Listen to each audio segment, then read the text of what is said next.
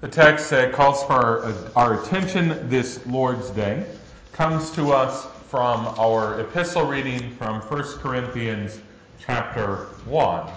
And especially these words the word of the cross is folly to those who are perishing, but to those of us who are being saved, it is the power of God. Grace, mercy, and peace to you from God our Father and from our Lord and Savior, Jesus Christ. Look at the cross. It's ridiculous, isn't it?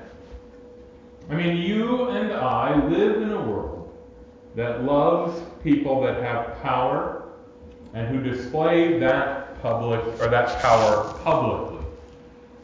And yet, you and I gather here week after week to worship one who hung in abject weakness upon a cross that was designed to shame the worst criminals. We live in a world that loves wisdom and that loves to worship those who, by the sheer, sheer power of their intellect, can bring forth knowledge into the world that was not yet known before they discovered it. And yet you and I gather here week after week around the cross and confess that one man's death made us all righteous. It's not a concept that exactly flows from pure reason. Oh, it's hard for those of us who love Christ and the cross to admit it but judged solely by the power and wisdom that this world speaks about, our faith on the whole is ridiculous. That's what the world thinks. The cross is foolishness. The unbelieving world wonders why we would cling to one who had nothing to cling to except the shame of the cross, and why we would believe that such a death could be the source of our life. So, why would we? Well, we do so because the Spirit of God has worked faith in our hearts through His powerful Word and sacraments. He has given us faith in order that we might see our salvation being worked by that one who is hanging upon that cross. We know that God's weakness is our life.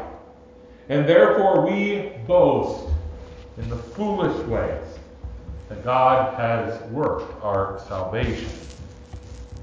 Oh, yes, there are many churches in our world today who would like to try to keep up with the sensibilities of what the world would like. There have always been these churches, and there always will be. There are the churches who seek to meet the power demands of the people. These are churches that might offer almost on demand miracles, but it's also churches that offer up a great show every week, whose production value is so high that it is simply spectacular. But either way, in these churches, people are to walk away from church wowed into belief. And then there are the other churches which offer up the other thing that humanity wants most, and that is wisdom. They preach sermons that are basically just practical advice about how to live your life each day. Oh, some of the wisdom comes from the Bible, but it's usually mixed with things that we've learned from psychology or sociology or some other wisdom tradition. And I want to be clear. Power and wisdom are not bad things if they come from God. And occasionally God does put his power on display.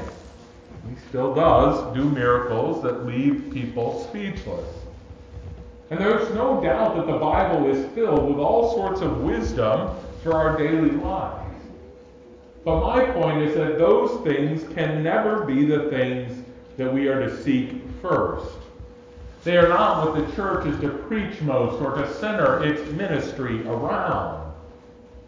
We must stand with the Apostle Paul We must say that in this congregation of God's saints, we preach Christ crucified.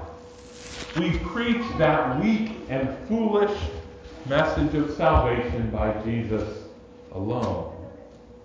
We proclaim time and time again that humanity is sinful and lost, and would have remained so had not God sent down Jesus from heaven to that cursed cross. Yes, while people seek power and wisdom, we preach Christ and Him crucified. And God, He loves it when we do. Why? Well, because He loves confounding the wise, and He delights in humbling the powerful. You see, God sent the wise men home a different way in order that the powerful Herod might be humbled. He amazed the religious leaders who gathered in the Sanhedrin through the words of a couple dumb fishermen named Peter and John. He entrusted the Christ child to a lowly virgin named Mary. When those at Babel thought they had built their tower of power into the sky, God confused their language. And when people would gather around Jesus in order to show how smart they were in regards to the things of God, well, then Jesus would speak to them in parables in order that their supposed wisdom might be shown to be quite shallow. And when many were convinced that the Messiah would come and would rule in power and in wisdom from a throne in Jerusalem, God instead sent his Son down to the old rugged cross to begin his kingly rule. God says to those who seek power, This thing you cannot take by force. To those who seek wisdom, he says, This thing you will never have through your mind power alone. He says, Only the humble will be exalted only those who receive the power and wisdom of the Spirit can hear this good news. Only those who hear the word and have faith. And so Jesus would say to our world and to us today if the weakness of the cross offends you, well, then stay away. If the foolishness of how God has ordered salvation insults your intelligence, well, then stay away. But if you are willing, for Christ's sake, to be called weak and foolish before this world, then don't stay away for a second. This good news is for you. Jesus came for you, He died for you. For God opposes the proud, but He gives grace to the humble. So today, come again and receive that life that God gives out in seemingly weak and foolish ways. After all, He gives new birth with just a splash of water. He uses a fallible man to forgive your sins in His name. He uses a wafer and wine in order to bring Christ into your midst at the supper. None of these ways would be described by anyone else as powerful. And quite frankly, the human mind cannot take in what's happening at the font or at the altar. But yet, we come there knowing that that is where the power and wisdom of God are. Did I mention that God loves to confound the wise and humble the powerful? Did I mention that He loves to exalt the lowly and the humble? Did I mention that He desires to exalt you as you are humbled before Him? Oh, the truth is this we're all tempted at times to demand from God powerful signs or sound wisdom. There's not one of us here who at times would not like to be dazzled a little bit or have some magical piece of wisdom placed into our ear that makes our lives so much easier. But those things are never the things we are to seek first.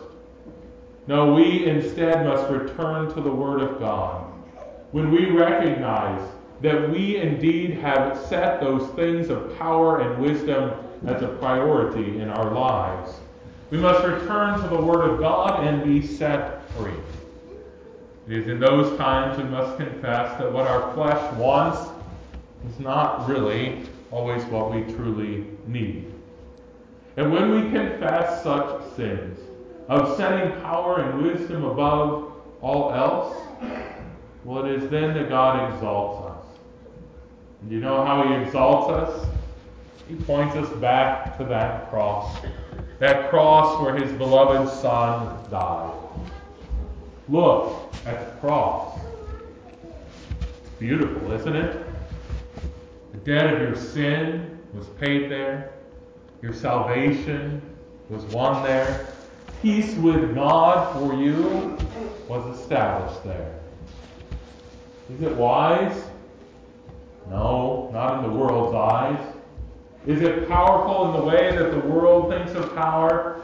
No, not for a second. But remember, the foolishness of God is wiser than any man's wisdom. Remember that the weakness of God is stronger than any man's strength. For in the foolishness and weakness of God, we find our salvation. For the foolishness and weakness of God is Christ. Or flipped around the other way, Christ is the wisdom of God and the power of God. And it is precisely by that foolishness and weakness, that wisdom and power, that you and I are saved. Amen. You're invited to rise.